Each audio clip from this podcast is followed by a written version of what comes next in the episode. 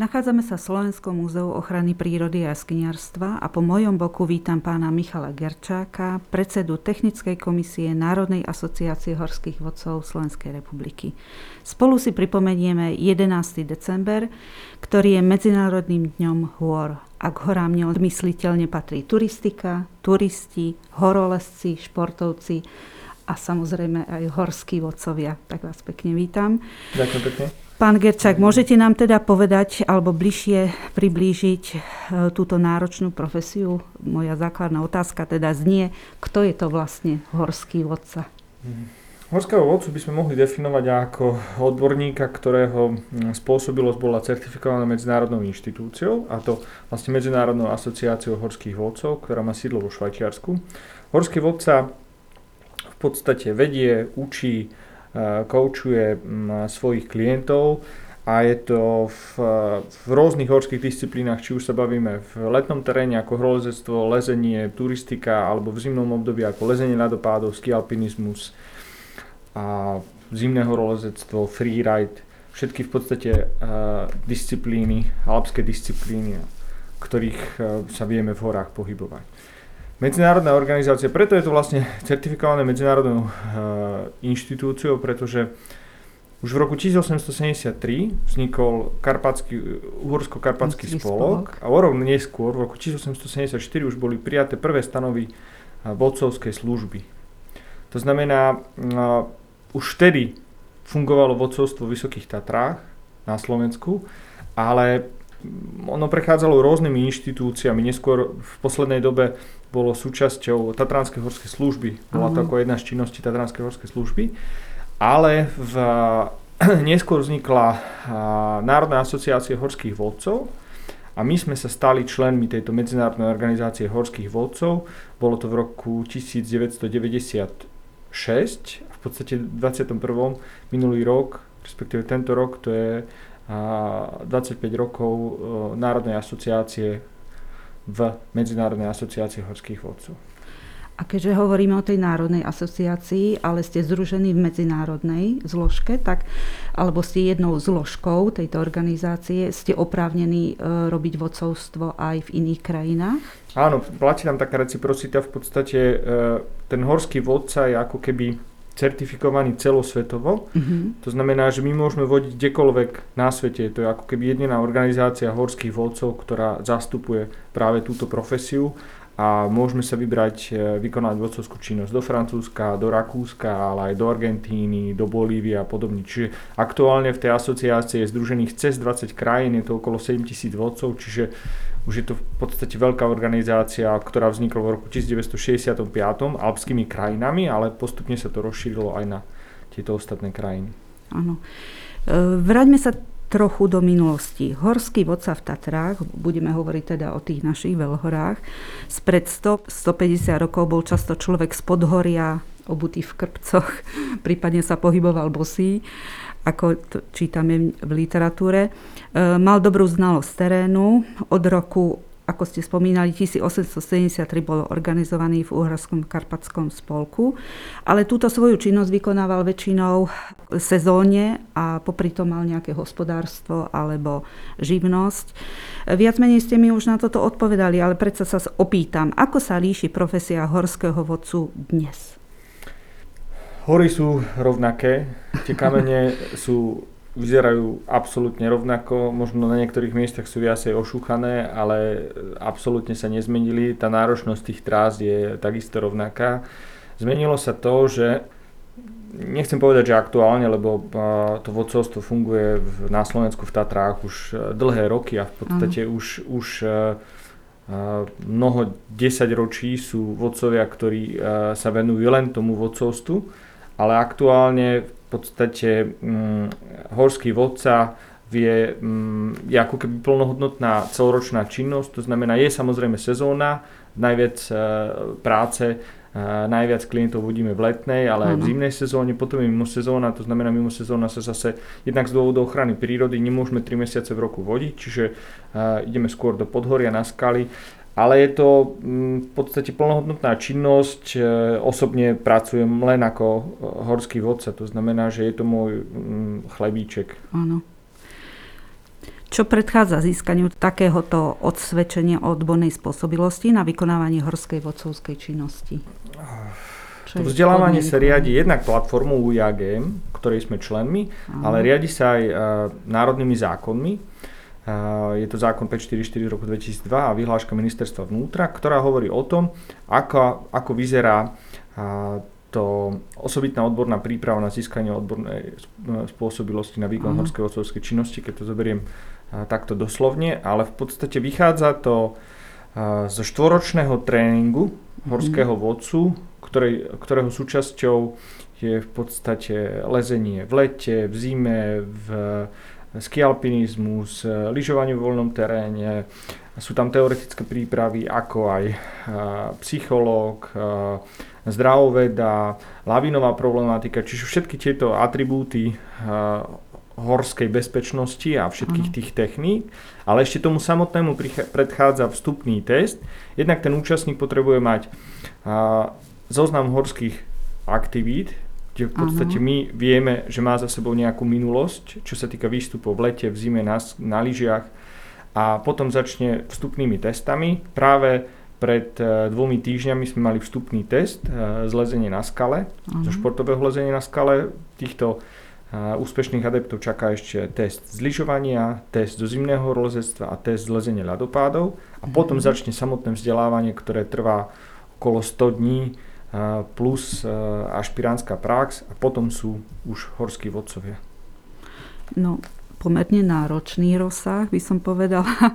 Koľko teda je členov v súčasnosti združených v Národnej asociácii, keďže pomerne je to tie, tie predpoklady sú veľmi teda v Národnej vysoké. asociácii aktuálne cez 60 členov. Samozrejme sú tam aj, aj vodcovia, ktorí sú už ako keby dôchodcovia, uh-huh. už nevykonávajú aktívne vodcovskú činnosť, ale sú tam vodcovia, ktorí pracujú na plný úvezok ako horskí vodcovia, aj tí, ktorí majú vodcovstvo ako vedľajší úvezok. Čiže cez 60 členov je v Národnej asociácii horských vodcov. Uh-huh. A mňa ako lajka zaujíma, alebo teda oslovilo ma toto, čo ste hovorili, pomerne veľký je rozsah odborných znalostí od tých technických zručností až po zdravotnú prípravu, prípadne člen musí obsiahnuť aj e, iné e, e, aktivity alebo znalosti. Napríklad ja som sa dočítala, že aj z meteorológie, čo ma zaujalo celkom.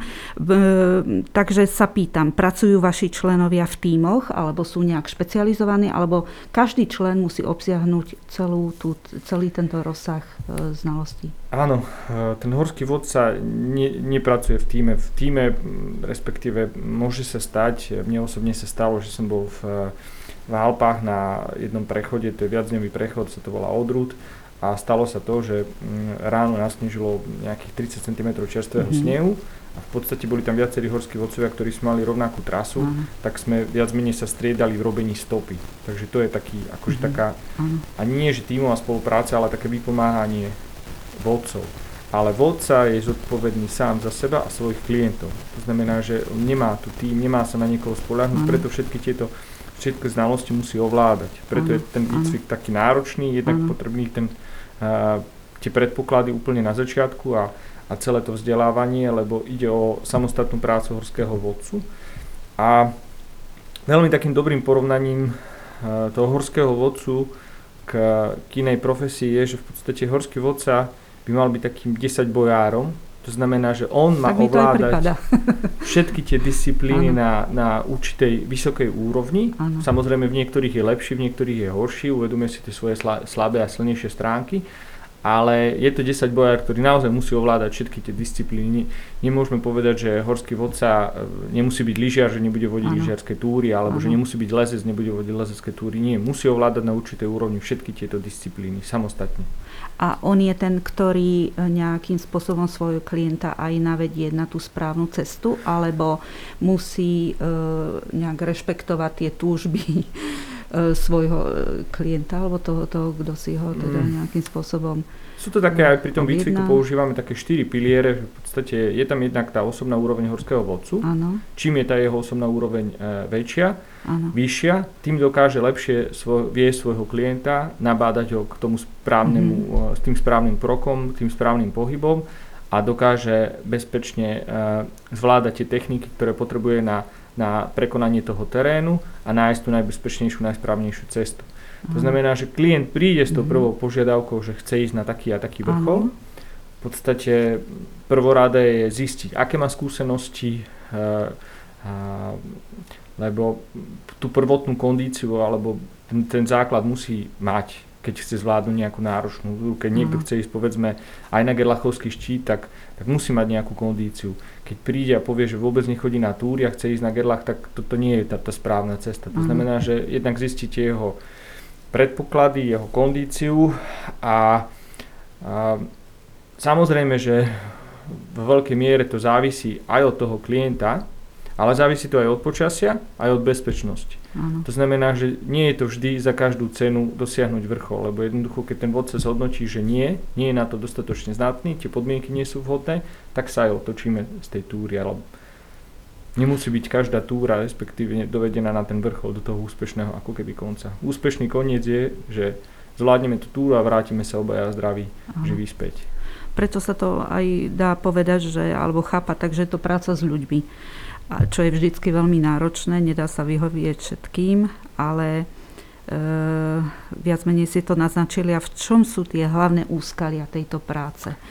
Čo by ste to povedali zo svojho pohľadu horského vodcu?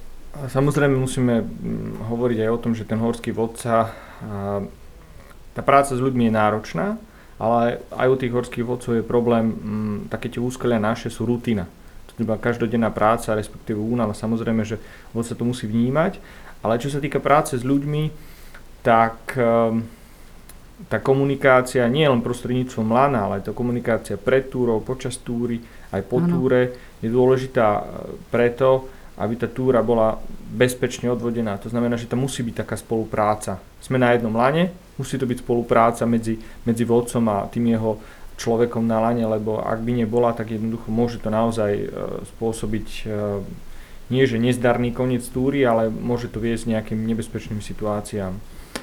A mm, častokrát možno v zimných, e, lebo v lete to nie je také náročné v tom zmysle, že chceme ísť na nejaký vrchol, keď ten človek nevládze, ano. ten vodca vníma, že to počasie sa mení, aj ten klient vníma, že to počasie sa mení, tak jednoducho nie je problém sa otočiť. V zimných mesiacoch sa však bavíme aj o lavinovom nebezpečenstve. Uh-huh. A častokrát, možno nie až tak u nás, ale v Alpách sa stáva, že práve vodcovia sa nechajú dotlačiť do, do situácie tlakom tých klientov v zmysle toho, že chceme zažiť uh-huh. lyžovačku v voľnom uh-huh. snehu, uh-huh. je krásny deň, práša na všetko možné. A, ale mm, dotlačia alebo je tu tá možnosť, že sa nechajú dotlačiť do takej situácie, ktorá môže končiť e, pádom tej laviny, že to riziko je príliš veľké. Takže musí tam byť nejaká tá hranica, že uh, klient rešpektuje vodcu, vodca rešpektuje klienta, ale ten vzájomný rešpekt a určenie tých hraníc je veľmi dôležité, aby naozaj malo dobrý a bezpečný koniec. Je to celkom náročné spoznať toho klienta e, nie veľmi dlhé, dlhom čase a odhadnúť všetky tieto záležitosti. No klobúk dole, by som povedala. A, a teraz trošku štatistiky na záver. V podstate e, v tých horách ste teda sezóne a viac menej, e, dá sa povedať, väčšinu roku tak viete mi tak povedať, že koľko teda tých ciest ročne napríklad absolvujete, koľko máte klientov a ako to vyzerá po tejto stránke? Mm, tak e, v podstate chodím nielen s e, klientmi, hostmi na, na túry, ale chodím ano. aj v voľnom čase. Áno. Ale m, mm, ak by som to zrátal, tak e, možno každý druhý, každý tretí deň som v podstate v roku v horách.